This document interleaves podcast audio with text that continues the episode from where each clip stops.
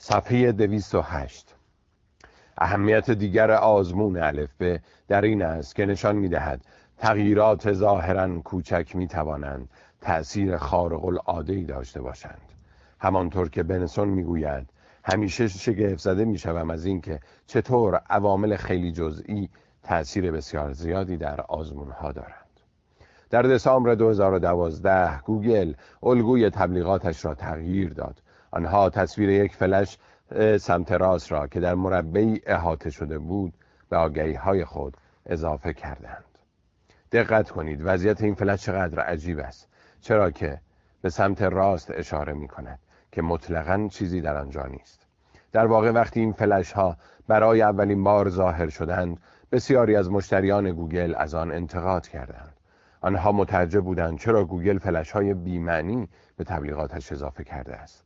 خب البته گوگل از اسرار کسب و کارش محافظت می‌کند و برای همین صراحتاً اعلام نمی‌کند این فلش‌ها چقدر ارزشمندند، اما تایید کرده که فلش‌ها در آزمون الفبه موفق بودند. گوگل به این دلیل این فلش‌ها را به تبلیغاتش اضافه کرده که افراد بسیار بیشتری روی آنها کلیک کردند. این تغییر ریز و ظاهراً بی‌معنی خروارها پول نصیب گوگل و شرکای تبلیغاتیش کرده است. حالا چطور میتوان این ترفندهای کوچک را که سود کلانی هم به بار میآورند پیدا کرد؟ شما باید چیزهای زیادی را آزمون کنید، حتی چیزهایی که بدیهی به نظر میرسند. حقیقت آن است که کاربران گوگل در موارد متعددی متوجه شدند تغییرات ریزی که در آگهی‌ها صورت گرفته که بعدتر به شکل قبلیشان بازگشتند. آنها ناخواسته عضو گروه آزمایش بودند، ولی تنها با این هزینه که شاهد این تغییرات جزئی باشند. سه نمونه از این تغییرات در این صفحه آورده شده که من برای شما میخونم. آزمایش وسطچین کردن جواب نداد. آزمایش ستاره سبز جواب نداد.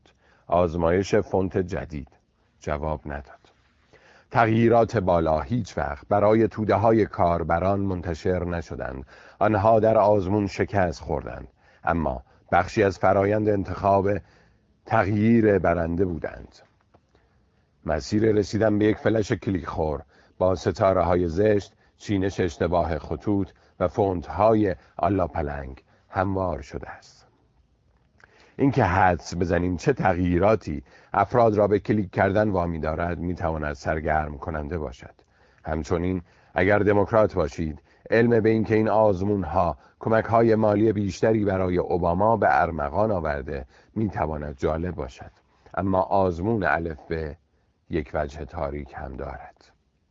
آدام آلتر در کتاب فوق‌العاده‌اش به نام وسوسه انگیز از رشد اعتیادهای رفتاری در جامعه معاصر می نویسد.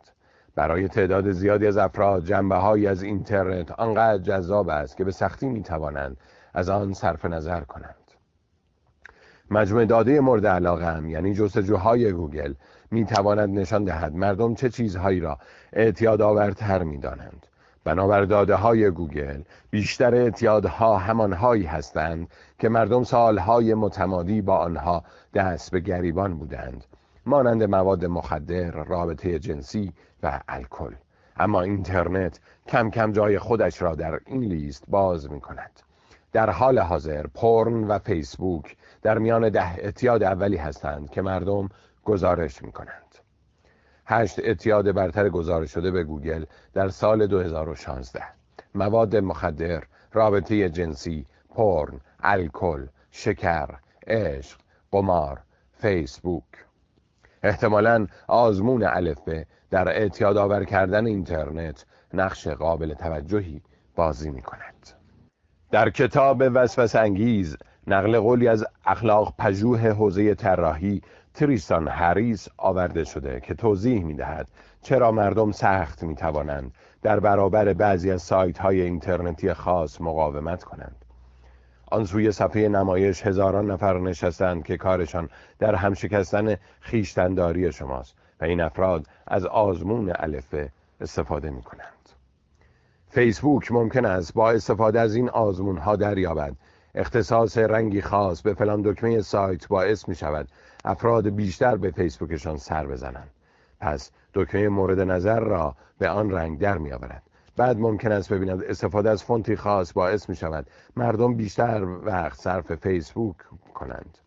متن‌ها را به آن فونت تغییر می دهد. بعدش شاید بفهمد ایمیل زدن به افراد در زمانهای مشخص باعث می شود آنها بیشتر به سایتش سر بزنند. تصمیم می گیرد در آن ساعت خاص به کاربران ایمیل بزند. در مدت زمان کوتاهی فیسبوک به سایتی بدل می شود که ساخته و پرداخته شده برای اینکه مردم وقت خیلی بیشتری در آن صرف کنند. به عبارت دیگر، اگر به تعداد کافی آزمون الفبه برگزار کنید و گزینه‌های برنده کافی داشته باشید، می توانید سایتی اعتیادآور راه بندازید. مجموعه چنین واکنش‌هایی از سوی کاربران گونه‌ای از بازخورد است که کمپانی‌های تولید سیگار هرگز به آن دسترسی نداشتند. استفاده از آزمون الفبه در صنعت بازی‌های کامپیوتری هم رو به افزایش است. آلتر می‌گوید کمپانی ورلد آف وارکرفت نسخه‌های متعددی از بازی‌هایش را با آزمون الفبه تست می‌کند. ممکن است در مأموریتی از شما بخواهد آدمی را بکشید. در مأموریت دیگر احتمالاً باید چیزی یا کسی را نجات دهید. طراحان بازی می‌توانند به گیمرها مأموریت‌های متفاوتی بدهند و ببینند کدام مأموریت‌ها آدم‌ها را بیشتر معتاد بازی می‌کند. مثلا ممکن است به این نتیجه برسند مأموریتی خاص که شما می‌خواهد فردی را نجات دهید باعث می‌شود که افراد سی درصد بیشتر به بازی برگردند. وقتی طراحان بازی مأموریت‌های بیشتر و بیشتری را آزمون کنند، کم کم برنده‌های بیشتر و بیشتری پیدا می‌کنند. دستیابی به این رشدهای سی درصدی استراتژی معقولی به نظر می‌رسد تا آنجا که ناگهان با بازی مواجه می‌شویم که مردان بزرگسال بسیاری را در زیرزمین خانه والدینشان حبس کرده که بی‌وقفه بازی می‌کنند. اگر این روایت برایتان اندکی آزاردهنده بوده، من را هم از خودتان بدانید.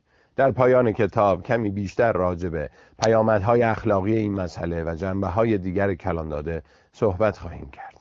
اما چه بخواهیم و چه نخواهیم، امروز این آزمون‌ها ابزاری مهم در جعبه ابزار دانشمندان علوم داده محسوب می‌شوند. البته نوع دیگری از آزمایش هم در این جعبه وجود دارد. این ابزار برای پرسیدن سوالات گوناگون و متنوعی استفاده می‌شود. سوالاتی نظیر این که آیا تبلیغات تلویزیونی واقعا تاثیرگذارند یا نه. صفحه دویست و دوازده. آزمایش‌های بیرحمانه اما روشنگر طبیعت. بیست و دوم ژانویه دو هزار و دوازده است و تیم نیو انگلند پتریوت در بازی نیمه نهایی قهرمانی کنفرانس فوتبال امریکایی در برابر تیم بالتیموریونز بازی دارد. دقایق حساسی می‌گذرند و حالا تنها یک دقیقه به پایان بازی مانده و تیم ریونز که عقب افتاده مالک توپ است.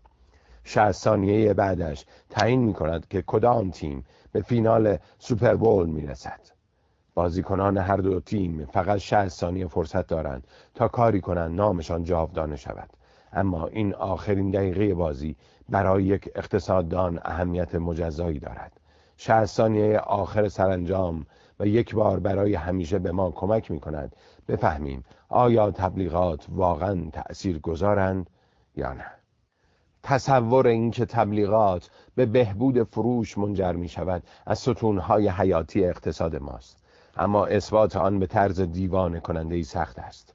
در حقیقت این بحث اثر بخشی تبلیغات از بهترین مثالها برای نشان دادن این نکته است که تمایز گذاشتن میان همبستگی و علیت چقدر دشوار است. بحثی در این نیست که کالاهایی که بیشترین تبلیغات را دارند بیشتر هم می فروشند.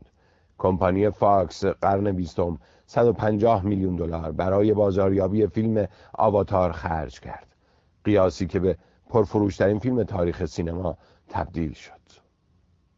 اما چه مقدار از فروش دو ممیز هفت میلیارد دلاری آواتار مدیون بازاریابی گسترده این کمپانی بود؟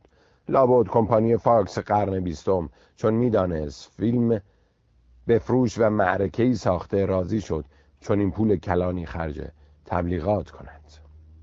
بنگاه‌های اقتصادی فکر می‌کنند می‌دانند تبلیغاتشان چقدر مؤثر است، اما اقتصاددانان می‌گویند بعید است. بنگاه‌ها واقعا از میزان تأثیر تبلیغاتشان آگاه باشند. سیون لویت استاد اقتصاد دانشگاه شیکاگو است که چند وقتی با یک کمپانی لوازم الکترونیک همکاری میکرد. وقتی مدیران شرکت میخواستند متقاعدش کنند که از میزان اثر بخشی تبلیغاتشان آگاهند، اصلا تحت تاثیر قرار نگرفت و با خودش فکر کرد چطور میتواند آنقدر مطمئن باشند. مدیران کمپانی توضیح دادند هر سال در روزهای منتهی به روز پدر هزینه بیشتری صرف آگهی‌های تلویزیونیشان میکنند و گفتن ندارد که هر سال قبل از روز پدر بیشترین فروش را هم دارند. اما شاید دلیل فروش بالا فقط این است که آدم‌های زیادی در روز پدر برای پدرشان لوازم الکترونیک میخرند و اصلا ربطی به آن همه تبلیغات ندارد. لویت در یک سخنرانی میگوید آنها علیت را کاملا برعکس فهمیده بودند. شاید واقعا اینطور بوده، ما خبر نداریم. لویت اضافه می‌کند این مسئله بسیار پیچیده است. با اینکه این مسئله اینقدر مهم است، اما شرکت‌ها تمایلی به اجرای آزمایش‌های دقیق ندارند. لویت تلاش کرد کمپانی لوازم الکترونیک را مجاب کند که برای تعیین میزان دقیق اثربخشی آگهی‌های تلویزیونیشان آزمایش تصادفی کنترل شده‌ای برگزار کنند. می‌دانیم که اجرای آزمون الف ب روی تلویزیون امکان پذیر نیست، پس باید به جای آن بررسی می‌کردند ببینند اگر در بعضی مناطق آگهی پخش نشود چه تغییری در میزان فروش رخ می‌دهد. واکنش کمپانی خیلی خوب نبود. عقل تا از دست دادی، نمی‌تونیم توی بیست تا ایالت تبلیغات رو متوقف کنیم. مدیر عامل پوستمون رو می‌کنه. و این نقطه پایانی بود بر همکاری لویت و کمپانی لوازم الکترونیک. حالا بیایید برگردیم به آخرین دقیقه نفسگیر بازی حساس تیم‌های پتریوت و ریونز. چطور نتیجه یک مسابقه فوتبال امریکایی میتواند به ما کمک کند آثار علی تبلیغات را بسنجیم. البته این مسابقه نمیتواند به ما کمک کند تا میزان اثر بخشی کمپین تبلیغاتی فلان کمپانی خاص را بسنجیم، اما شواهدی فراهم می‌آورد تا بتوانیم درباره اثر بخشی تبلیغات چندین کمپانی بزرگ خاص قضاوت کنیم. حتما تا اینجای قصه فهمیده اید که در چنین مسابقه‌ای یک جور آزمایش تبلیغاتی پنهان رخ می‌دهد. قضیه این است که کمپانی‌های مختلف قبل از آن که نتیجه بازی‌های نیمه نهایی مشخص مشخص شود، تایم تبلیغات بین دو نیمه بازی فینال سوپربول را خریدند و حتی کلیپ‌های تبلیغاتیشان را هم ساختند. در حقیقت کمپانی‌ها پیش از آن که بدانند کدام تیم‌ها در فینال بازی خواهند کرد، تصمیمشان را گرفتند چه آگهی تبلیغاتی برای کدام محصول بسازند و بین دو نیمه پخش کنند. اما نتایج بازی‌های نیمه نهایی بر اینکه چه افرادی فینال سوپربول را می‌بینند تأثیر زیادی دارد. دو تیمی که راهی فینال می‌شوند تماشاگران فراوانی با خود می آورند. اگر تیم نیو انگلند که در نزدیکی بوستون بازی می کند به فینال برسد، تعداد تماشاگرانی که از بوستون بازی را تماشا می کنند بسیار بیشتر از تماشاگران بالتیموری است و برعکس. این وضعیت مثل آن است که شرکت ها برای تعیین اینکه آیا ده ها هزار تماشاگر اضافی در بالتیمور یا بوستون در معرض تبلیغاتشان قرار خواهند گرفت یا نه، شیر یا خط کنند. شیر یا خطی که بعد از خرید تایم پخش تبلیغات و تولید آگهی انجام می شود.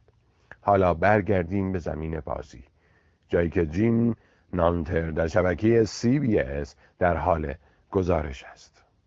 حالا بیلی کاندیف میاد تا بازی رو مساوی کنه و به احتمال زیاد کار رو به وقت اضافه بکشونه.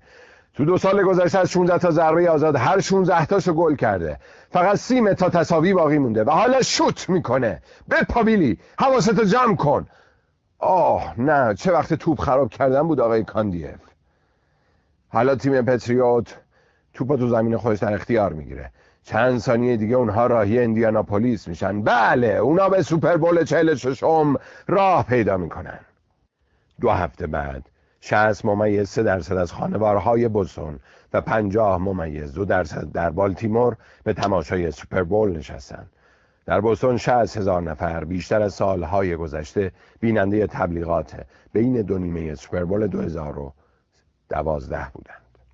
سال بعد این دو تیم در رقابت‌های نیمه نهایی قهرمانی ای اف سی مقابل هم قرار گرفتند. این بار بالتیمور برنده میدان شد و این بار بینندگان اضافی تبلیغات سوپربول سال دو هزار و سیزده از بالتیمور بودند. من به همراه هال واریان، اقتصاددان ارشد گوگل، و مایکل دی اسمیت، اقتصاددان کارنگی ملون، از این دو بازی و تمام مسابقات دیگر سوپربول ما بین سالهای دو هزار و چهار تا دو هزار و سیزده استفاده کردیم تا ببینیم آیا تبلیغات بین دو نیمه سوپربول تأثیر خاصی دارند یا نه. اگر تأثیر دارند به چه میزان؟ مشخصا میخواستیم به این سوال جواب بدهیم که اگر آگهی یک فیلم سینمایی بین دو نیمه سوپربول پخش شود، آیا فروش بلیط های این فیلم در آن شهرهایی که درصد بیشتری از مردمش بازی را میبینند رشد چشمگیری میکند یا نه؟ پاسخ مثبت است. مردم شهرهایی که تیمشان به فینال سوپربول راه یافته بیشتر از مردمان شهرهایی که تیمشان از فینال بازمانده میروند بلیط سینمایی میخرند تا فیلمی را ببینند که آگهیش بین دو نیمه فینال پخش شده است. این یعنی در این شهرها آدمهای بیشتری آگهی فیلم را دیدند و افراد بیشتری تصمیم گرفتند برای دیدنش به سینما بروند. ممکن است کسی ادعا کند با راه یافتن تیم یک شهر به فینال سوپربول احتمالاً احتمال سینما رفتن مردم آن شهر عموماً افزایش پیدا می‌کند و اینطور نیست که فقط تماشاگران فیلم خاصی زیاد شده باشد. برای همین ما تعدادی فیلم را که میزان بودجه و زمان اکران مشابهی داشتند ولی آگهیشان بین دو نیمه سوپربول پخش نشده بود بررسی کردیم و دیدیم تعداد تماشاگران این فیلم ها در آن شهرها که گفتیم هیچ افزایشی نداشته است. احتمالاً همانطور که تا اینجا حدس زده اید تبلیغات واقعا کارگرند. این هم خبر جدیدی نیست، اما مسئله جز کارگر بودن تبلیغات اثرگذاری پرقدرت آنهاست. حقیقت آن است که وقتی برای اولین بار نتایج آزمون‌ها را دیدیم، برای اطمینان از صحتشان آنها را دوباره چک کردیم و برای سومین و چهارمین بار هم فرایند آزمون و نتایج را بازبینی کردیم. چون به طرز شگفت انگیزی نرخ بازدهی بسیار بالا بود. در نمونه‌ای که ما بررسی کردیم، حدود سه میلیون دلار خرج پخش تبلیغ یک فیلم معمولی شده بود. در مقابل فروش بلیط این فیلم حدود هشت ممیز سه میلیون دلار بیشتر شده بود که برابر است با نرخ بازدهی سرمایه‌ای دو ممیز هشت به یک. پژوهش دو اقتصاددان دیگر به نام‌های وسلی آر. هارتمن و دانیل کلاپر که پیش از این مستقلاً ایده مشابهی به ذهنشان رسیده بود، نتایج کار ما را تایید می‌کند. این اقتصاددانان با بهره‌گیری از این واقعیت که مردم شهرهای راه یافته به فینال بیشتر در معرض تبلیغات قرار می‌گیرند، به مطالعه آگهی‌های آبجو و نوشیدنی‌های غیرالکلی پخش شده در طول سوپربول پرداختند. آنها برای نرخ بازدهی سرمایه به نسبتی برابر با دو نیم به یک رسیدند. نتایج ما این دو نتایج ما و این دو نفر نشان می‌دهند با وجود گرانی هزینه‌های پخش آگهی در سوپربول، این تبلیغات آنقدر در افزایش تقاضا مؤثرند که پولی که کمپانی‌ها برای پخششان می‌پردازند بسیار هم ناچیز است. این نتایج برای دوستانمان در کمپانی لوازم الکترونیکی که لویت و آنها همکاری می‌کرد چه معنایی در بر دارد؟ به احتمال زیاد آگهی‌های سوپربول از انواع دیگر تبلیغات مغروم به صرفه‌تر باشند، اما دست کم مطالعه ما تصدیق می‌کنند که هزینه کردن برای تبلیغات روز پدر احتمالاً ایده خوبی است. یکی از مزایای آزمایش سوپربول این است که نیازی نیست آمدانه افراد را در گروه آزمایش و کنترل قرار بدهیم. این آزمایش بر اساس امتیازهای شانسی در یک مسابقه فوتبال شکل گرفت یا به عبارت دیگر به صورت طبیعی اجرا شد. چرا طبیعی بودن یک آزمون مزیت محسوب می‌شود؟ زیرا به رغم اینکه در عصر دیجیتال آزمایش‌های تصادفی کنترل شده غیر طبیعی بسیار قدرتمندند و ساده هستند، هنوز هم استفاده از آنها همیشه امکان پذیر نیست. مثلا گاهی اوقات نمی‌توانیم آزمایشمان را به موقع انجام دهیم. گاهی اوقات همانند آن کمپانی لوازم الکترونیک که نمی‌خواست کمپین تبلیغاتیش را آزمون کند، آنقدر به جواب دلبسته‌ایم که نمی‌خواهیم آن را در بوته آزمایش بگذاریم. گاهی اوقات هم آزمایش ناممکن است. فرض کنید می‌خواهید ببینید واکنش کشور خاصی در مواجهه با فقدان رهبرش چه خواهد بود؟ جنگ آشوب به پا می شود؟ آیا اقتصادش فرو می پاشد یا آنکه چیز زیادی تغییر نمی کند؟ واضح است که نمی توانیم شمار زیادی از رؤسای جمهور و نخست وزیران دنیا را بکشیم تا ببینیم چه اتفاقی رخ می دهد. این کار نه تنها ناممکن که غیر اخلاقی است. دانشگاه‌ها در طول چندین دهه هیئت‌های بررسی نهادی را تأسیس کردند تا مشخص کنند آیا اجرای فلان آزمایشی که پیشنهاد شده است اخلاقی است یا خیر. بنابراین اگر بخواهیم آثار علی سناریوی مفروض را بررسی کنیم و اجرای آزمایش در این سناریوی غیر اخلاقی یا غیر عملی باشد، چه راهی پیش رو داریم؟ در این موارد می توانیم از آنچه اقتصاددانان آزمایش طبیعی می نامند بهره ببریم، البته با تعریفی گسترده از طبیعت، آنچنان که مسابقات فوتبال را هم شامل شود. خوب یا بد؟ خب البته واضح است که بد بخش بزرگی از زندگی جنبه تصادفی دارد. هیچ کس به یقین نمی‌داند مسئولیت کائنات با کیست، اما یک چیز واضح است: اعمال هر آن کس که فرمان را در دست دارد، قوانین مکانیک کوانتوم، خدا یا بچه ژولیده‌ای که با لباس زیر پشت کامپیوترش نشسته و دنیا را شبیه سازی می‌کند، از فیلتر هیئت بررسی نهادی نمی‌گذرد. طبیعت همواره روی ما آزمایش می‌کند. دو نفر تیر می‌خورند، یک تیر در چند میلیمتری عضوی حیاتی متوقف می‌شود، اما تیر دیگر نه. این بدبیاری‌ها هستند که زندگی را ناعادلانه می‌کنند، اما شاید تسلای خاطر بیابید اگر بدانید همین بدبیاری‌ها هستند که اجازه می‌دهند اقتصاددانان زندگی بشری را بررسی کنند.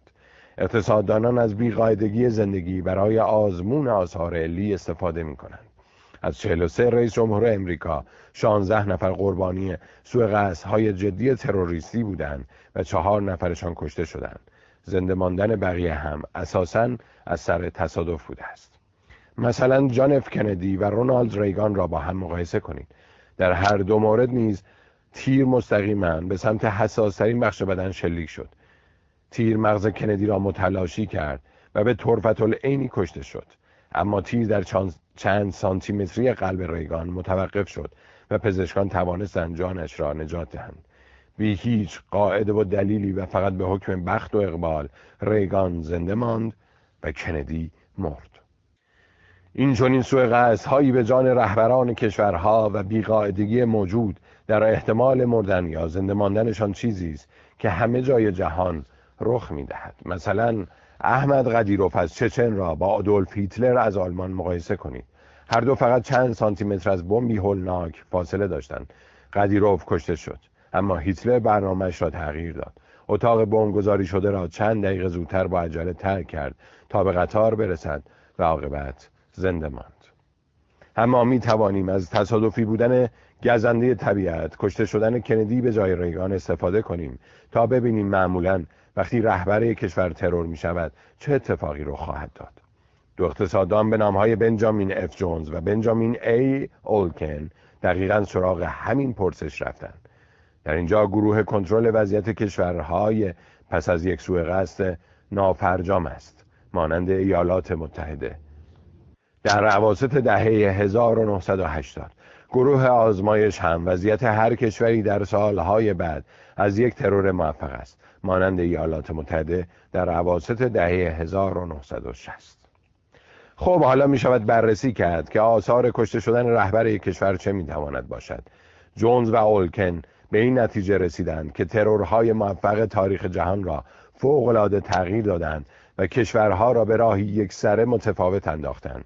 روی کار آمدن رهبر جدید باعث می شود کشورهایی که پیشتر صلح طلب بودند به سمت جنگ بروند و در کشورهایی که قبلا متخاصم و جنگ طلب بودند صلح برقرار شود.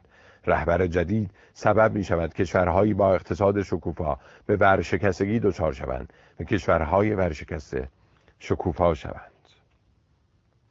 نتایج این آزمایش طبیعی مبتنی بر ترورهای سیاسی درست خلاف باور عمومی متخصصان و عامه مردم بود. سابق بر این بسیاری از اقتصاددانان به این ایده تعلق خاطر داشتند که رهبران کشورها بیشتر از آن که متأثر از ایده های خودشان باشند، عمدتاً عروسک های خیمه شب بازی ناتوانی هستند، بازیچه کانون های قدرت و سرمایه. تحلیل های جونز و اولکن نشان داد این نگاه چندان با واقعیت همخوان نیست. صفحه دویست و هجده. خیلی ها هستند که بررسی سوء قصد به جان رهبران جهان را مثالی از کلان داده نمی دانند. شکی نیست تعداد رهبران ترور شده یا مورد سوء قصد واقع شده و همچنین جنگ های رخ داده یا به وقوع نپیوسته موجود در این مطالعه بسیار کم است. از طرفی با اینکه مجموع داده های اقتصادی لازم برای تعیین مسیر حرکت اقتصاد کشور کافی بود، اما بیشترشان متعلق به دوران پیش از دیجیتالی شدن بود. با این حال این آزمایش های طبیعی هرچند فعلا فقط اقتصاددانان از آنها استفاده می کنند بسیار قدرتمندند و در دورانی با مجموع داده های بیشتر بهتر و بزرگتر اهمیت روزافزونی می یابند.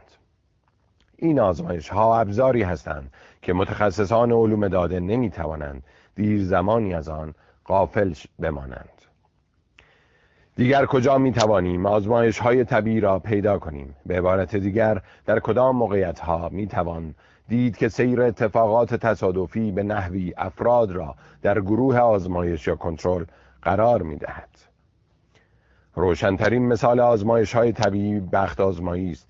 برای همین هم اقتصاددانان عاشقش هستند. البته شیفته مطالعه بخت آزمایی هستند چون فکر می کنند این چنین آزمودن بخت کار خردمندانه نیست.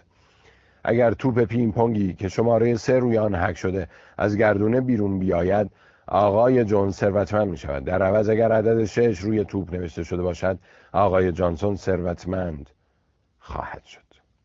اقتصاددانان برای آزمودن آثار علی ثروت بادآورده آنهایی را که در بخت آزمایی برنده شدند با کسانی مقایسه می کنند که بلیت خریدند اما بخت با آنها یار نبود و برنده نشدند. این مطالعات در نهایت نشان می دهند برنده شدن در بخت آزمایی شما را در کوتاه مدت خوشحال نمی کند، اما در بلند مدت چرا؟ اقتصاددانان همچنین می توانند از تصادفی بودن بخت آزمایی بهره ببرند تا تغییرات زندگی کسی را مشاهده کنند که همسایه‌اش یک شبه پولدار شده است. داده ها نشان می دهند برنده شدن همسایتان در بخت آزمایی می تواند روی زندگی شخص شما اثر بگذارد. مثلا اگر همسایتان برنده بخت آزمایی شود، احتمال اینکه شما اتومبیل گران قیمت‌تری مانند بی ام دبلیو بخرید بیشتر است. چرا؟ اقتصاددانان معتقدند دلیل این کار آن است که وقتی می‌بینید همسایه ثروتمندتان اتومبیل گران قیمتش را خریده، در شما احساس حسادت برانگیخته می‌شود. همین تحلیل درباره طبیعت انسان صادق است. اگر آقای جانسون ببیند آقای جونز ماشین بی ام دبلیو مدل جدیدی می‌راند، او هم دلش می‌خواهد یکی داشته باشد. متاسفانه معمولاً آقای جانسون نمیتواند از پس هزینه های بنوه بر بیاید و به همین دلیل اقتصاددانان به این نتیجه رسیدند که احتمال اینکه همسایگان برنده های بخت آزمایی ورشکسته شوند زیاد است.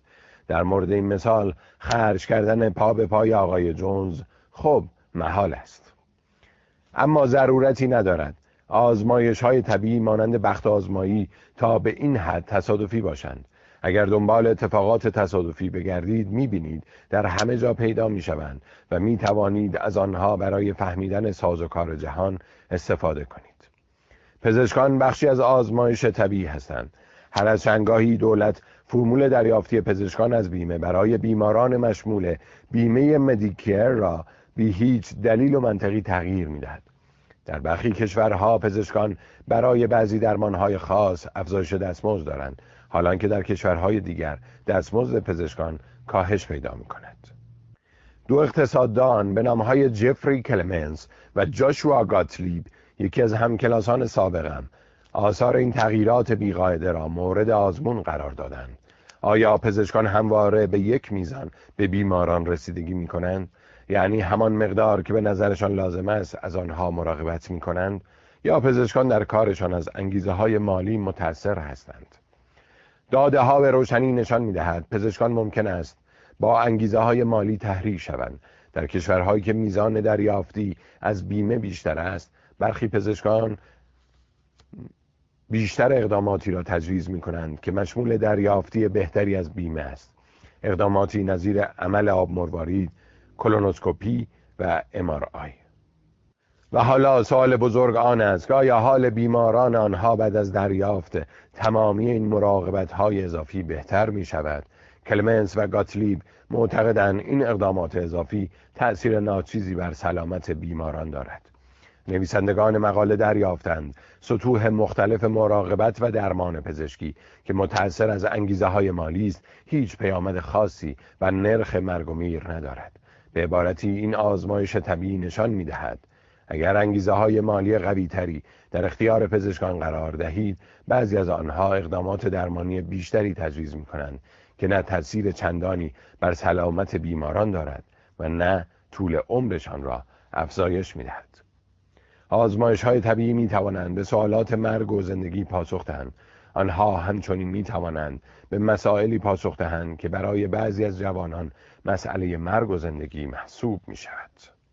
دبیرستان استوی ویزانت که به نام استوی شناخته می شود، در یک ساختمان ده طبقه آجری خرمایی رنگ صد و پنجاه میلیون دلاری رو به رودخانه هادسون و تنها چند خیابان آن طرفتر از مرکز تجارت جهانی در جنوب منهتن واقع شده است. در یک کلام می توان گفت استوی مدرسه توی چشمی است. در این بیمارستان پنجاه و پنج درس پیش نیاز دانشگاه، هفت زبان خارجی و دروس اختیاری مختلف در حوزه‌هایی مثل تاریخ یهود و داستان‌های خارجی و دروس اختیاری مختلف هستند. و همچنین در حوزه‌هایی مثل تاریخ یهود و داستان‌های علمی تخیلی و ادبیات آسیایی امریکایی تدریس می‌شود. حدوداً یک چهارم فارغ التحصیلان آن در آیوی لیگ یا دیگر کالج‌های معتبر مشابه قبول می‌شوند. استوی ویزانت نخبگانی تربیت کرده است نظیر لیزا رندل، استاد فیزیک هاروارد، گری اشتاینگارت، رمان نویس، دیوید آکسلورد، استراتژیست، اوباما و تیم رابینز برنده اسکار، سخنرانان جشن آغاز سال تحصیلی این دبیرستان تا امروز کسانی بودند مثل بیل کلینتون، کوفی آنان و کنن اوبراین. تنها نکته‌ای که در استوی ویزانت بیشتر از خدمات و فارغ التحصیلانش به چشم می‌آید، هزینه تحصیل در آن است. صفر دلار. این مدرسه دبیرستانی دولتی و احتمالاً بهترین دبیرستان کشور است. اخیراً در مطالعه‌ای از بیست و هفت میلیون نظر سیصد هزار دانش آموز و والدینشان استفاده شد تا همه دبیرستان‌های دولتی موجود در ایالات متحده را رتبه بندی کنند. استوی رتبه اول را کسب کرد. بنابراین تعجبی ندارد که والدین جاه طلب و طبقه متوسط نیویورک و فرزندان همانقدر جاه طلبشان اینقدر به برند استوی وسواس داشته باشند. برای احمد ایلماز، فرزند پدری کارگزار بیمه و مادری معلم در محله کوینز، استوی دبیرستان آرمانی بود. ایلماز تعریف می‌کند خانواده های مهاجر و طبقه کارگر به استوی به چشم راه فرار نگاه می‌کنند. اگر بچه‌تون به استوی بره، چند سال بعد وارد یکی از بیست دانشگاه برتر و معتبر کشور میشه. اون وقت وضع خانواده خوب میشه. حالا چطور میتوان به دبیرستان استوی ویزانت راه پیدا کرد؟ یکی این که حتما باید در یکی از پنج بخش نیویورک سیتی زندگی کنید. دوم آن که در آزمون ورودی نمره بالاتر از حد نصاب بیاورید. همین. نه معرفی نامه‌ای در کار است، نه مقاله‌ای، نه پذیرش موروثی و نه تبعیض مثبت. فقط یک روز، یک آزمون و یک نمره سرنوشت شما را تعیین می‌کند. اگر نمره‌تان بالاتر از حد نصاب شود، در مدرسه پذیرفته می‌شوید. هر سال در ماه نوامبر حدود بیست و هفت هزار نوجوان نیویورکی در آزمون ورودی دبیرستان شرکت می‌کنند. رقابت بسیار تنگاتنگ است و کمتر از پنج درصد شرکت کنندگان وارد استوی می‌شوند. هر ایلماز تعریف می کند که مادرش از صبح تا شب سگدو می زند و همان پول کمی هم که داشتن صرف آمادگی او برای آزمون می شد. بعد از ماه‌ها تلاش و درس خواندن در تمام روزهای آخر هفته و هر روز عصر بعد از مدرسه، ایلماز مطمئن بود که به استوی راه پیدا می کند. او هنوز هم روزی که پاکت نتایجش را دریافت کرد به خاطر دارد. فقط به دلیل دو پاسخ اشتباه بیشتر در آزمون ورودی رد شده بود.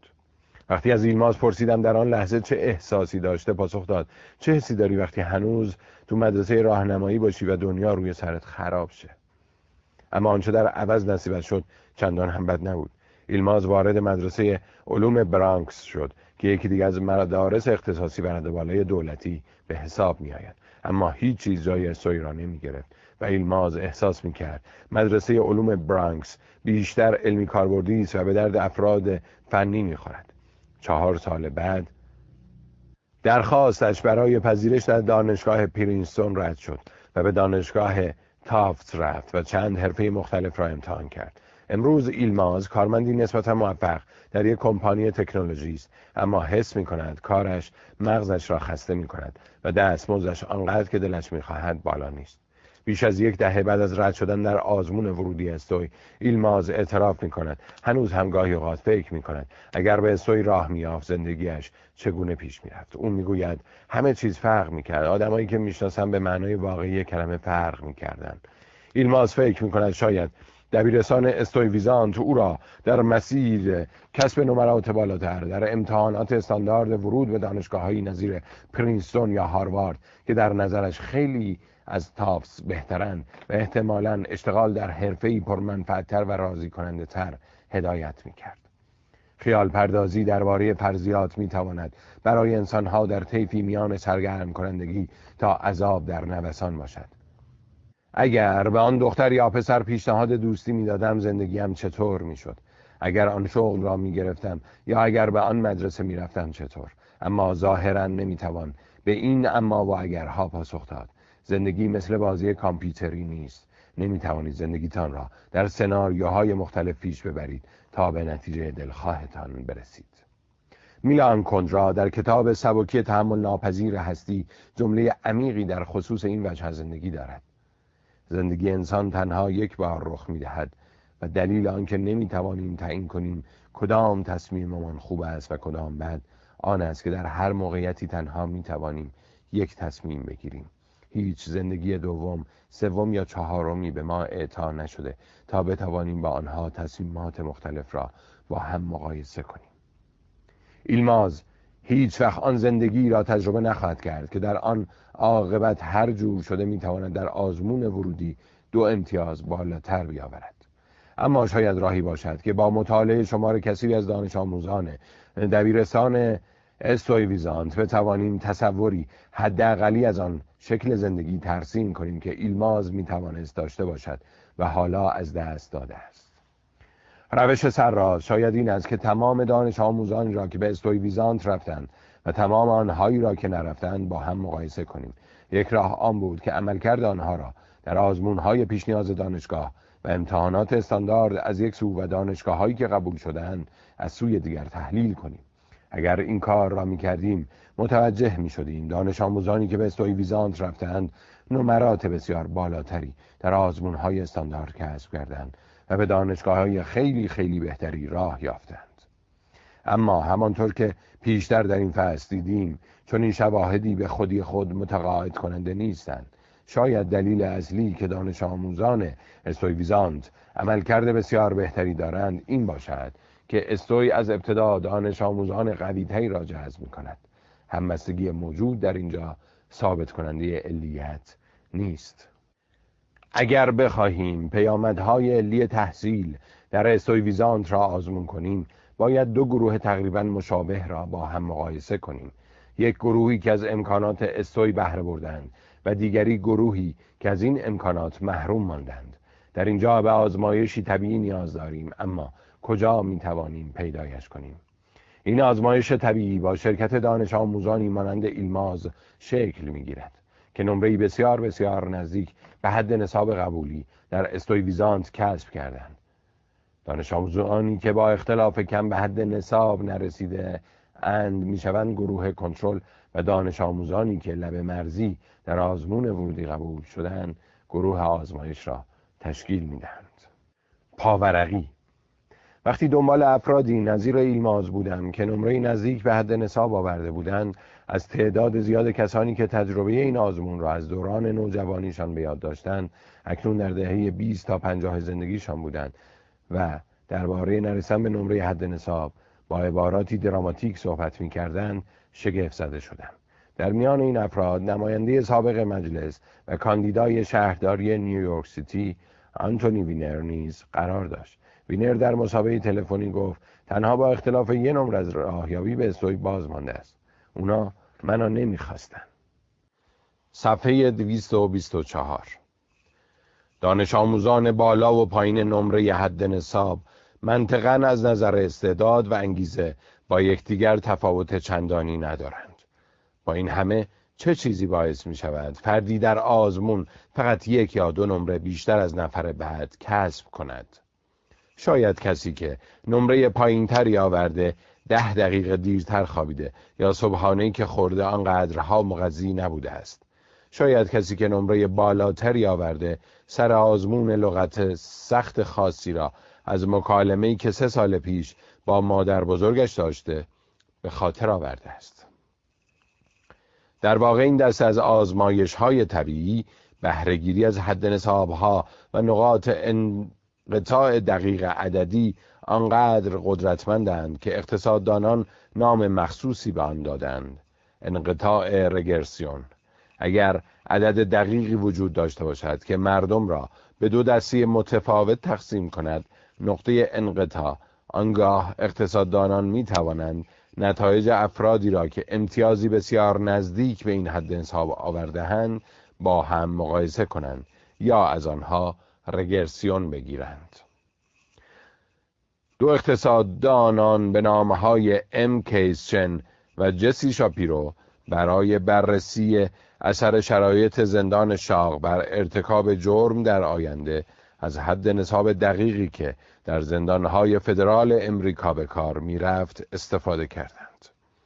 در ایالات متحده به هر زندانی فدرال بر اساس ماهیت جرائم و سوء پیشینش یک امتیاز تعلق می گیرد. این امتیاز تعیین کننده شرایط وی در دوران گذران گذراندن محکومیتش خواهد بود. کسانی که امتیازشان بالاتر از حد نصاب باشد به یک مرکز تعدیبی فوق امنیتی فرستاده می شوند که در آنجا ارتباطات و آزادی حرکت کمتری دارند و احتمالاً با خشونت بیشتری از طرف نگهبانان یا دیگر زندانیان مواجه می شوند. باز هم تأکید می کنم مقایسه همه زندانیانی که به زندانهای فوق امنیتی رفتند با همه زندانیانی که به زندانهای معمولی رفتند چندان عادلانه نیست. زندانهای فوق امنیتی لابد قاتلان و متجاوزان بیشتری را در خود جا داده و در زندانهای معمولی هم دزدها و قاچاقچیان خرده پا بیشتر هستند. اما افرادی که امتیازشان کمی بالاتر یا کمی پایینتر از آسانی دقیق عددی بوده است عملاً سوء پیشینه و سابقه ارتکاب به جرم یکسانی دارند. با این حال همین یک امتیاز ناچیز به معنای تجربه‌ای کاملاً متفاوت از دوران حبس است. این دو اقتصاددان به این نتیجه رسیدند احتمالش زیاد است زندانیانی که در شرایط سخت‌تری قرار داشتند پس از آزادی دوباره مرتکب جرم شوند. شرایط زندان شاق عوض اینکه آنها را از ارتکاب جرم بازدارد سرسخت‌ترشان می کند و سبب می شود بعد از بازگشت به دنیای بیرون رفتارهای خشونت‌آمیز بیشتری نشان دهند. این مثال از انقطاع رگرسیون چه واقعیتی را درباره دبیرستان استوی ویزانت روشن می کند؟ تیمی از اقتصاددانان دانشگاه‌های دوک و ام‌آی‌تی، آتیلا عبدالقادر اغلو، جاشوا انگ و پاراژ پاتاک همین مطالعه را روی داوطلبان ورود به استوی انجام دادند و نتایج نوجوانان نیویورکی را که در بالا و پایین حد نصاب قرار داشتند با یکدیگر مقایسه کردند. به عبارت دیگر این اقتصاددانان صدها دانش آموز مانند ایلماز را که تنها به علت یک یا دو پاسخ اشتباه از راهیابی به استوی ویزانت بازمانده بودند با صدها دانش آموزی مقایسه کردند که در روز آزمون بهتر عمل کرده بودند و با اختلاف یک یا دو پاسخ صحیح وارد استوی شده بودند. شاخص‌های این محققان برای ارزیابی موفقیت در آینده چه بود؟ نمرات دروس پیش نیاز دانشگاه، امتحانات استاندارد و رتبه دانشگاهی که نهایتاً به آن وارد شده بودند. آخر کار نتایج درخشانی که از این مطالعه به دست آورده بودند در عنوان مقالهشان هم به چشم می‌خورد: توهم نخبگی، تأثیر دبیرستان استوی ویزانت بر موفقیت دانش آموزان برابر با صفر بود. هیچ، تهی، عدم. دانش آموزانی که درست بالا و پایین حد نصاب قرار داشتند در نهایت نمرات دروس پیش نیاز دانشگاه و نمرات امتحانات استاندارد مشابهی کسب کردند و به دانشگاه‌های معتبر مشابهی وارد شدند. محققان نتیجه گرفتند دلیل اصلی آن که دستاوردهای دانش آموزان استوی در زندگی بیشتر از دانش آموزان دیگر است از آنجا ناشی می شود که از همان ابتدا دانش آموزان بهتری وارد استوی ویزانت می شوند. بنابراین استوی باعث نمی شود عملکرد بهتری در آزمونهای دروس پیش نیاز و امتحانات استاندارد داشته باشید یا در دانشگاه بهتری قبول شوید. پژوهشگران در مقاله‌شان می‌نویسند اینکه رقابت شدید بر سر صندلی‌های آزمون ورودی این مدرسه باعث می‌شود سطح یادگیری طیف وسیعی از دانش آموزان ارتقا پیدا کند دلیل خوبی نیست. چرا با احتمال قریب به یقین فرقی نمی‌کند که به کدام مدرسه می‌روید. مرور چند مثال دیگر می‌تواند برای پاسخ به این پرسش کمکمان کند. دو جوان نیویورکی دیگر مانند سارا کافمن و جسیکا انگ را در نظر بگیرید که هر دو از کودکی رویای رفتن به استوی را در سر پروراندند. نمره کافمن دقیقاً برابر با حد نصاب بود و با اختلاف یک پاسخ صحیح به مدرسه راه پیدا کرد. کافمن تعریف می کند: فکر نمی کنم هیچ چیزی بتونه دوباره به اون اندازه هیجان انگیز باشه. نمره انگ تنها کمی پایین تر از حد نصاب بود و دقیقاً با اختلاف یک پاسخ نادرست رد شد. کافمن به سوی رفت و به مدرسه رویاییش، اما انگ از راهیابی به آن باز ماند. سالها بعد آخر و عاقبت زندگی آنها چه شد؟ از آن زمان هر دو نفر درست مانند بیشتر کسانی که جزء پنج درصد نفرات برتر آزمون هستند در حرفه‌های موفق و رضایت بخشی کار می‌کنند. عجیبان که انگ تجربه لذت بخشتری از دوران دبیرستانش داشته است. جایی که انگ در آن درس خوانده، یعنی مدرسه علوم برانکس، تنها دبیرستانی است که یک موزه هولوکاست دارد. انگ با دیدن این موزه کشف کرد عاشق مجموعه ها و آثار انسانی است و بنابراین برای تحصیل در رشته مردم شناسی به دانشگاه کربل رفت. از آن طرف کافمن کمی احساس سرگشتگی می کرد چون دانش آموزان استوی به شدت نمره محور بودند و او احساس می کرد مدرسه در عوض آموزش روی آزمون ها تاکید دارد. کافمن از آن دوران به عنوان ترکیبی از تجربیات تلخ و شیرین یاد می کند که البته آموزنده بودند. او به این نتیجه رسید که قصد دارد برای دوران دانشگاه فقط در مؤسسات علوم انسانی و پایه که بر آموزش تاکید دارند ادامه تحصیل دهد و مدتی بعد از دانشگاه رویاییش، یعنی دانشگاه رسلیان، پذیرش گرفت. کافمن در آنجا بود که پی برد دوست دارد به دیگران کمک کند و همکنون به عنوان وکیل منافع عمومی فعالیت می کند. مردم خود را با تجربیاتشان وفق می دهند و افراد موفق در هر موقعیتی فرصتی برای پیشرفت پیدا می کنند. عواملی که باعث موفقیت می شوند استعداد و انگیزه شماست. کسی که در جشن آغاز سال تحصیلیتان سخنرانی می کند یا دیگر مزایایی که بزرگترین و معتبرترین مدارس به شما عرضه می کنند تأثیری در موفقیت‌های شما ندارد. این پژوهش مطالعه‌ای تک و مستقل است و احتمالاً نتایج آن را این واقعیت می تواند به چالش بکشد. بیشتر دانش آموزانی که در مرز قبولی بودند و از ورود به استوی ویزانت باز ماندند وارد مدارس خوب دیگر شدند. از آن طرف هم شواهد فراوانی داریم که نشان می‌دهند درست است که تحصیل در مدرسه خوب مهم است، ولی رفتن به بهترین مدرسه ممکن تأثیر چندانی بر موفقیت آینده ندارد. مثلا دانشگاه‌های مختلف را در نظر بگیرید. آیا تفاوتی دارد که به یکی از بهترین دانشگاه‌های جهان مانند هاروارد بروید یا به مؤسسه آبرومند مانند پن استیت؟ این بار هم رابطه همبستگی واضحی میان رتبه دانشگاه فرد و میزان درآمدش وجود دارد. عموماً یک فارغ التحصیل هاروارد ده سال پس از آغاز به کارش حدود دوازده هزار و سیصد دلار در سال درآمد دارد.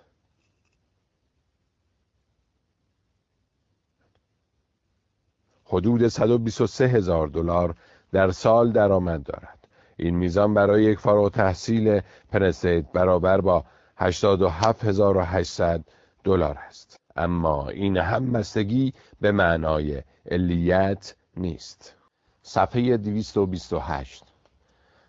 دو اقتصاددان به نامهای استیسی دیل و آلن بی. کروگر به دنبال روشی هوشمندانه بودند که بتوانند نقش علی دانشگاه‌های نخبه را در میزان درآمد بالقوه آتی فارغ التحصیلان آن بسنجد.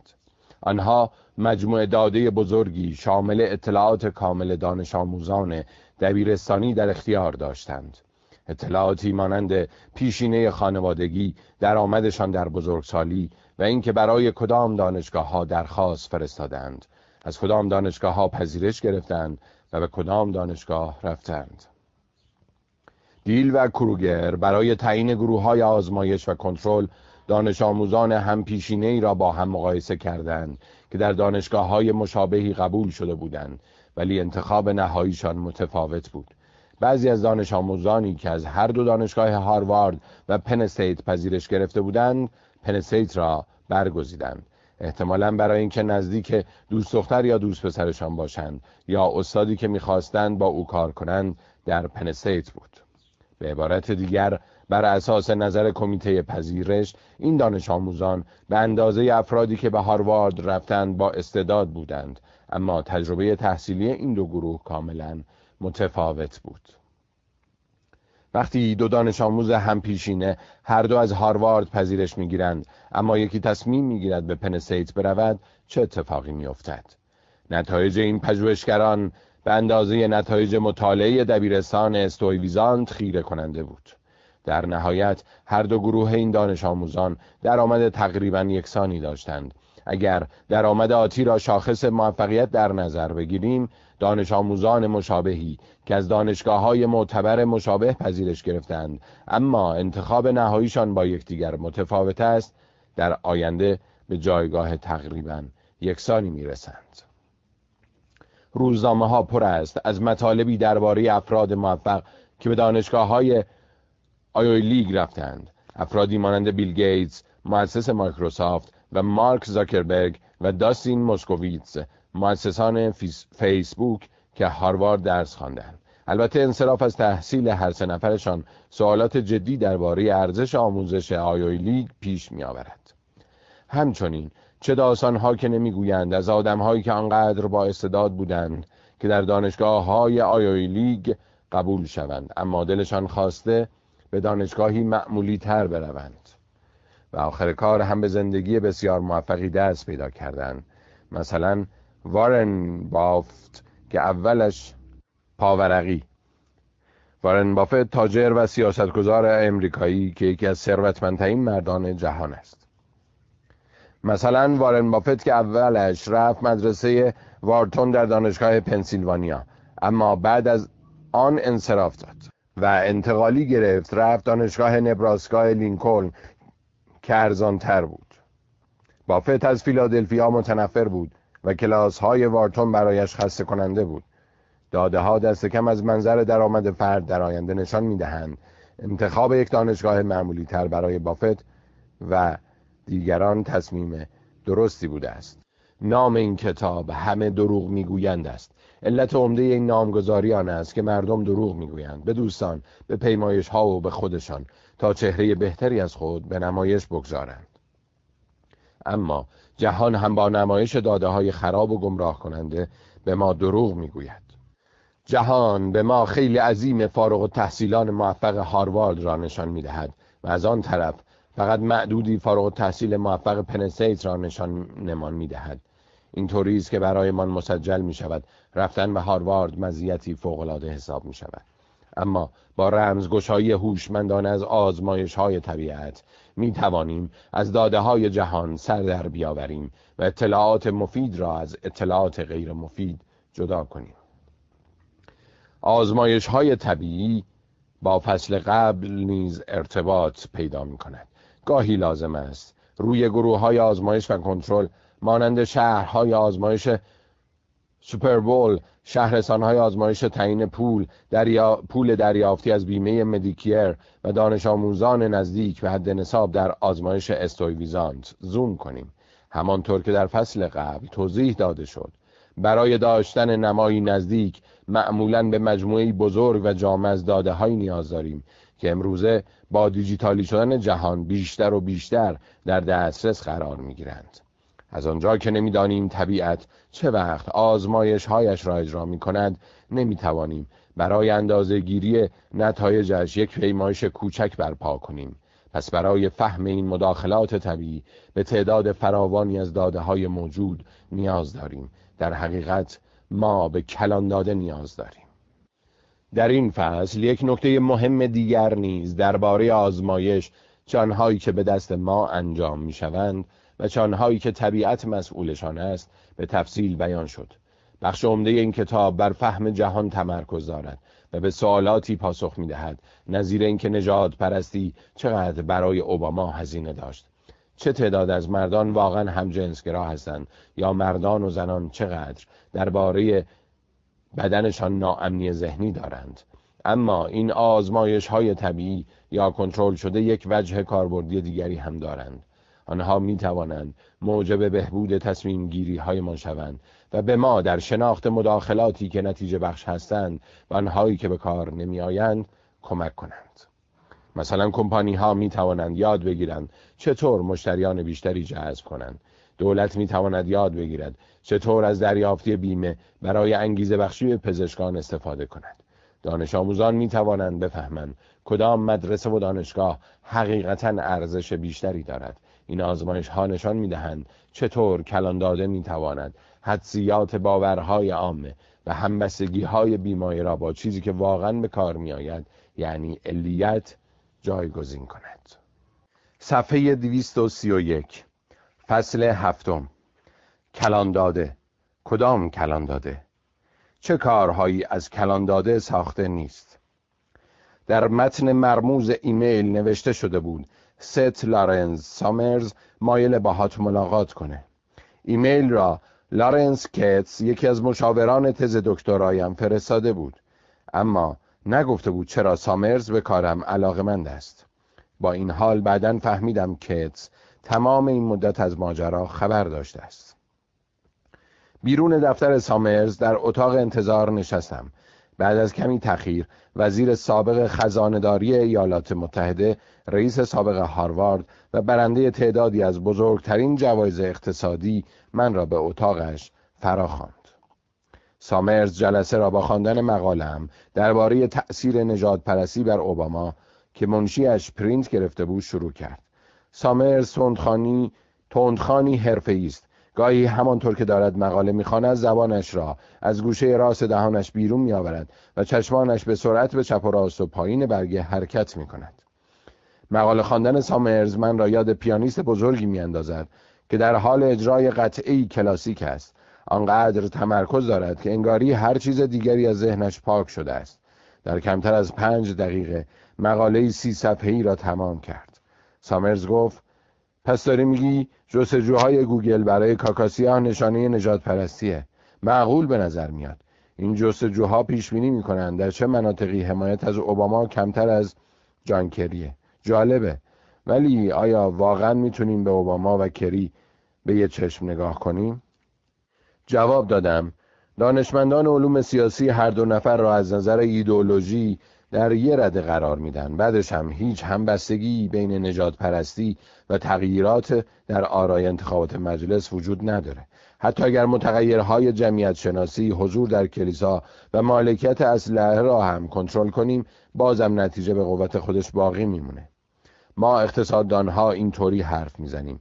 من هم به وجد آمده بودم. سامرز مکسی کرد و به من خیره شد. برای لحظه‌ای سرش را به طرف تلویزیون دفترش که شبکه سی ان بی سی را پخش میکرد چرخاند و بعد دوباره به من خیره شد. دوباره به تلویزیون نگاه کرد و دوباره به من خیره شد و گفت: خیلی خوب، از این مقاله خوش آمد. دیگه داری روی چی کار میکنی؟ شصت دقیقه بعد احتمالاً از نظر فکری هیجان انگیزترین دقایق عمرم بود. من و سامرز درباره نرخ بهره و تورم، جرم و حفظ نظم، تجارت و خیریه صحبت کردیم. بی خود نیست هر کس سامرز را از نزدیک می‌بیند شیفتش می‌شود. در طول زندگیم این شانس را داشتم که با انسان‌های فوق‌العاده هوشمند زیادی صحبت کنم و گمان می‌کنم سامرز باهوش‌ترین آدمی است که دیدم. او بیش از هر چیز دیگر خوره ایده‌های جدید است و بیشتر مواقع به همین دلیل به دردسر می‌افتد. وقتی سامرز این احتمال را مطرح کرد که شاید یکی از دلایل عدم حضور گسترده زنان در دنیای علم تنوع بیشتر آیکیو در مردان باشد، مجبور شد از سمت ریاست هاروارد استفاده کند. اصولاً اگر ایده برایش جالب باشد آن را بلند مطرح می کند، حتی اگر دیگران توهین‌آمیز تلقیش کنند. حالا دیگر نیم ساعت هم از زمان مقرر جلسه من گذشته بود. مکالمه من بسیار هیجان انگیز بود، ولی هنوز نمیدانستم چرا آنجا هستم، چه زمانی باید دفتر سامرز را ترک کنم یا اینکه اصلاً چطور بفهمم چه زمانی باید از آنجا بروم. اینجا بود که احساس کردم حتی خود سامرز هم علت ترتیب دادن این جلسه را فراموش کرده است.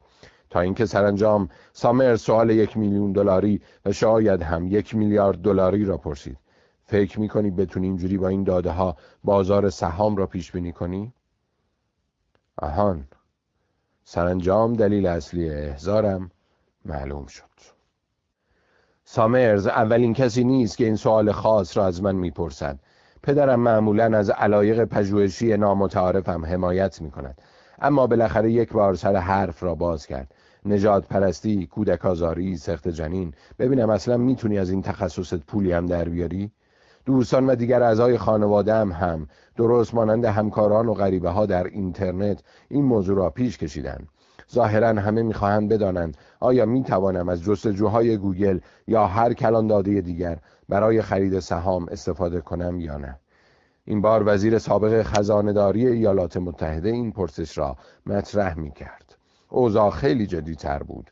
آیا منابع کلان داده می‌توانند مسیر تغییرات قیمت سهام را با موفقیت پیش بینی کنند؟ خلاصش این می شود خیر. در فصل‌های قبل درباره چهار قدرت کلان داده صحبت کردیم، اما این فصل در مورد محدودیت‌های کلان داده است. همکارهایی که نمی توانیم و همکارهایی که نباید با آن انجام بدهیم و برای ورود به بحث می توانیم از داستان تلاش نافرجام من و سامرز برای غلبه بر بازارها شروع کنیم. در فصل سوم دیدیم که داده‌های جدید می‌توانند در مواردی که پژوهش‌های موجود در یک حوزه ضعیف و ناقص هستند یا بازده بالاتری داشته باشد. این یکی از واقعیات تأسف‌برانگیز دنیاست که شما خیلی راحت‌تر می‌توانید به بینشی نو در خصوص نجات پرستی، کودک آزاری یا سخت جنین دست بیابید تا اینکه بخواهید دانشی جدید و سودمند درباره سازوکار یک بیزنس کسب کنید. دلیلش این است که همین حالا هم منابع عظیمی از سرمایه اختصاص یافته تا کوچکترین سرنخ‌های ممکن برای اندازه‌گیری عملکرد کسب و کارها کشف شود. رقابت در بازارهای مالی بسیار تنگاتنگ است. این مسئله در کارمان نقطه ضعفی بزرگ به شمار می آمد. صفحه دویست و سی و سه. سامرز که اصولاً عادت ندارد از هوشمندی دیگران تعریف کند، مطمئن بود صندوق‌های پوشش ریسک همین حالا هم خیلی جلوتر از ما هستند. در طول مکالمه من تحت تاثیر احترامی قرار گرفتم که سامرز برایشان قائل بود و اینکه اطمینان داشت تعداد زیادی از پیشنهادهایم قبلاً انجام شده است. یک بار با افتخار الگوریتمی را که خودم برای به دست آوردن داده‌های بیشتر و کاملتر از گوگل ترند طراحی کرده بودم به سامرز نشان دادم. گفت ایده هوشمندانه است، ولی وقتی پرسیدم آیا رنسانس یک صندوق پوشش ریسک کمی به این الگوریتم رسیده یا نه، زیر لب خندید و گفت آره معلومه که تا حالا بهش رسیدن. من و سامرز در استفاده از مجموعه داده‌های بزرگ و جدید برای غلبه بر بازارها با مشکلاتی دست و پنجه نرم می‌کردیم، فراتر از رقابت با صندوق‌های پوشش ریسک. معضل بود. فرض کنید استراتژیتان برای پیشبینی بازار سهام پیدا کردن آن سکه شانس باشد که تنها از طریق آزمون‌های دقیق پیدا می‌شود. طبق این متدولوژی باید هزار سکه را از یک تا هزار علامت بزنید. دو سال تمام هر روز صبح با تک تک سکه شیر یا خط بیندازید و نتیجه را برای هر سکه یادداشت کنید. سپس تغییرات شاخص استاندارد اندپور داخل پرانتز اس اند پی در آن روز را مشخص کنید. حالا تمام داده هایتان را با دقت بررسی کنید. خب مثل اینکه چیزی پیدا کردید. مثلا میبینید در هفتاد ممیز سه درصد مواردی که سکه شماره سیصد و نود و یک شیر آمده، شاخص اس اند پی بالا رفته است. رابطه مشاهده شده از نظر آماری بسیار معنادار است. به این ترتیب موفق شدید سکه شانستان را پیدا کنید. حالا فقط کافی است هر روز صبح با سکه سیصد و نود و یک شیر یا خط کنید و هر وقت شیر آمد سهام بخرید. خداحافظ روزگاران تیشرت های بنجل و شام های حاضری. سکه سیصد و نود و یک بلیت بخت شما برای رسیدن به یه زندگی مرفهه. خب شایدم نه. با این متدولوژی شما به قربانی یکی از شیطانی ترین جنبه های معضل بود تبدیل شده اید. این معضل وقتی خودش را نشان می‌دهد که تعداد زیادی متغیر یا بود دارید. در این مورد هزار سکه، اما مشاهداتی که دنبال می‌کنید کافی نیست. در این مورد پانصد و چهار روز معامله در طول دو سال. در این حالت احتمال اینکه یکی از آن ابعاد سکه سیصد و نود و یک به سکه شانس تبدیل شود زیاد است. اگر تعداد متغیرها را کاهش دهیم، مثلا فقط با صد سکه شیر یا خط بیندازیم، احتمال اینکه یکی از آن سکه‌های شانس از آب در بیاید بسیار پایین میآید. اگر تعداد مشاهدات را افزایش دهیم، مثلا تلاش کنیم رفتار شاخص اس اند پی را در طول بیست سال پیش بینی کنیم، سکه‌ها نمی‌توانند پا به پا جلو بیایند. در کار با کلان داده‌ها معضل بود مشکلی بزرگ محسوب می‌شود، چون غالباً متغیرهایی که مجموع داده‌های جدیدتر در اختیارمان می‌گذارند، هر عبارت جستجو، هر دستبندی توییت و غیره به صورت نمایی بیشتر از تعداد متغیرهایی است که منابع داده سنتی به ما می‌دهند. بسیاری از افرادی که مدعی‌اند با استفاده از چند منبع کلان داده بازارها را پیش‌بینی می‌کنند، صرفاً در معضل بود گرفتار شدند. در واقع تنها کاری که این افراد می‌کنند پیدا کردن معادل همان سکه سیصد و نود و یک است. مثلا تیمی از متخصصان کامپیوتر از دانشگاه اندیانا و دانشگاه منچستر را در نظر بگیرید که ادعا کردند می‌توانند تغییرات بازارها را بر اساس توییت‌های مردم پیش بینی کنند. آنها الگوریتمی ساختند که با تحلیل توییت‌های آنها آدم‌ها حال هوای هر روز را کدگذاری کنند.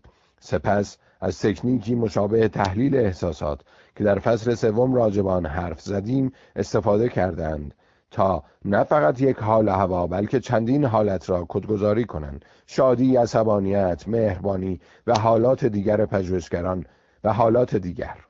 پژوهشگران به این نتیجه رسیدند که شیوع توییت‌های بیانگر آرامش مانند احساس آرامش می‌کنم پیش بینی می‌کند احتمالاً طی شش روز آینده میانگین صنعتی داو جونز بالا خواهد رفت. برای بهره برداری از این یافته یک صندوق پوششی ریسک پایه‌گذاری شد. اما مشکل کجاست؟ مشکل اساسی اینجاست که آنها متغیرهای بسیار زیادی را آزمون کردند. اگر شما هم متغیرهای زیادی را فقط با شانس و به حکم تصادف تست کنید، عاقبت یکی از آنها از نظر آماری معنادار از آب در می آید. آنها احساسات متعددی را وارد آزمونشان کردند و هر احساس را یک روز قبل، دو روز قبل، سه روز قبل و تا هفت روز قبل از رفتار بازار سهامی که می خواستند پیش بینی کنند تست کردند. تمامی این متغیرها فقط برای توضیح نوسانات داو جونز طی چند ماه معدود به کار گرفته شدند. آرامش شش روز قبل پیش بینی کننده موجهی برای بازار سهام نیست. در حوزه کلان داده آرامش شش روز قبل معادل همان سکه سیصد و نود و یک فرضی ماست. صندوق پوششی ریسکی که با اتکا به یافته‌های این پژوهش تأسیس شده بود، یک ماه بعد به دلیل بازدهی ناامید کننده بسته شد. مؤسسین صندوق‌های پوششی ریسکی که می‌خواهند با تحلیل توییت‌های مردم بازار را پیش‌بینی کنند، تنها کسانی نیستند که با معضل بود دست به گریبانند. شمار زیادی از دانشمندانی که سعی کردند کلید ژنتیکی هویت انسان‌ها را کشف کنند نیز گرفتار همین مشکلند. امروزه به لطف پروژه ژنوم انسان، جمع‌آوری و تحلیل دی ان ای کامل انسان‌ها امکان پذیر شده است. پتانسیل های این پروژه در ابتدا بی انتها تصور می شد. شاید بتوانیم ژن عامل اسکیزوفرنی را پیدا کنیم. ممکن است بتوانیم ژن عامل آلزایمر، پارکینسون یا ای ال اس را کشف کنیم. پاورقی ای ال اس نوعی بیماری بدخیم عصبی که سلولهای اعصاب رابط مغز و ماهیچه‌ها را از کار می اندازد و سبب تحلیل رفتن ماهیچه‌ها می شود. شاید بتوانیم ژنی که عامل اهم نبوغس را پیدا کنیم. آیا ژنی وجود دارد که بتواند نمره آی کیو بشر را به مقدار زیاد افزایش دهد؟ آیا ژنی آن لابلاها هست که نابغه بسازد؟ در سال هزار و نهصد و نود و هشت رابرت پلامین، ژنشناس رفتاری برجسته، ادعا کرد این ژن را یافته است. او موفق شده بود مجموع داده‌های شامل دی ان ای و آی کیو صدها دانش آموز را به دست آورد. پلامین دی ان ای نابغه ها، یعنی افرادی با آی کیو صد و شصت یا بیشتر، را با دی ان ای افرادی با آی کیو متوسط مقایسه کرد و متوجه وجود تفاوتی چشمگیر میان دی ان ای این دو گروه شد. در گوشه کوچک از کروموزوم شماره شش ژنی مبهم اما قدرتمند وجود داشت که در متابولیسم مغز استفاده میشد. نسخه از این ژن به نام آی جی اف دو آر در نابغه ها دو برابر بیشتر بود. این خبر به تیتر یک نیویورک تایمز بدل شد. پیدا شدن اولین ژن مرتبط با نبوغ. حتماً به سوالات اخلاقی بیشماری که یافته پلامین برانگیخته بود میاندیشید.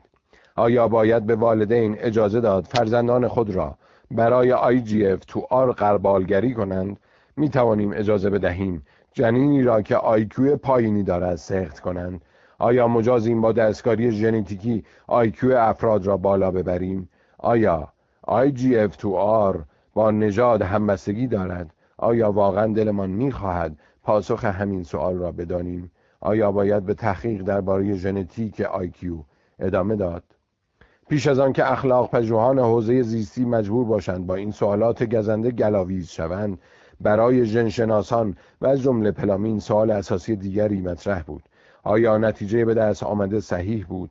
آیا واقعاً آی جی اف دو آر می توانست آی کیو را پیش بینی کند؟ آیا واقعاً احتمال اینکه نوابغ حامل گونه‌ای خاص از این ژن باشند دو برابر بود؟ پاسخ این پرسش منفی است. پلامین چند سال بعد از مطالعه اولیش به مجموع داده دیگری دست یافت که باز هم شامل دی ان ای و نمرات آی کیو نمونه‌ای از افراد می‌شد.